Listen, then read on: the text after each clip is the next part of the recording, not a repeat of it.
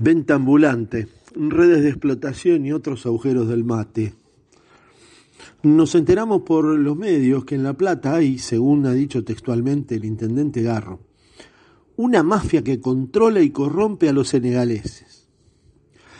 Para alguien que ayer se mudó a la ciudad, la frase puede sonar estremecedora.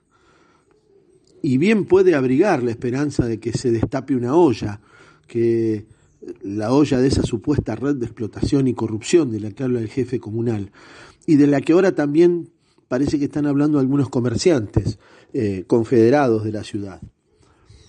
Pero lamentablemente, y más allá de que la justicia pueda hacer eh, en estos días, a partir de denuncias formales, algo, lo dicho no permite crearse demasiadas expectativas por momentos y más allá de confiar en la buena voluntad y en la decisión política de Garro, pareciera que se está hablando de descubrir el agujero del mate. y no porque Garro no tenga voluntad de terminar con esa mafia, sino porque el tema es tan viejo y conocido, y los resultados de otras denuncias similares tan escasos, que todo indica que se trata de una más. Como podría ser una campaña para justificar acciones más duras contra los inmigrantes de Senegal y otros países de África que andan rondando por el mundo. El tema de la venta ambulante o callejera es tan viejo e irresuelto que a veces da la impresión que detrás de él existe un poder poderoso, valga la redundancia, que impide a los gobiernos acciones concretas, firmes, terminantes. En España he visto cómo estos vendedores deben llevar sus mercaderías a cuesta en una especie de bolsa de canguro, que accionan y se ponen al hombro para salir corriendo ni bien perciben un móvil de la Guardia Civil. Es que la ley española es muy dura. Son 30 días adentro la primera vez, 60 la segunda y la deportación la tercera.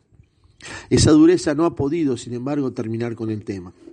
Pero más allá de este y otros ejemplos, hay que decir que en La Plata el tema de la venta que los comerciantes establecidos combaten, acaso con razón, tiene origen en diferentes cuestiones sociales y políticas.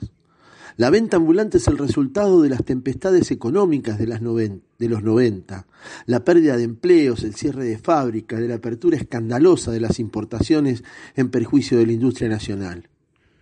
Porque primero fueron chucherías de Taiwán y a nadie pareció alarmarle que se vendieran paraguas que apenas resistían un viento fuerte o falsificaciones de muñecos de la, de la Marvel Comic. Pero más tarde llegaron otras mercaderías de otras partes del mundo que causaron verdadero daño.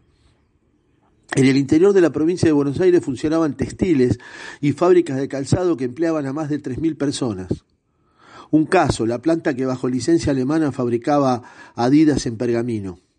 Un día empezaron a llegar contenedores de China con zapatillas idénticas a un peso, sí, a un peso, que era un dólar el par.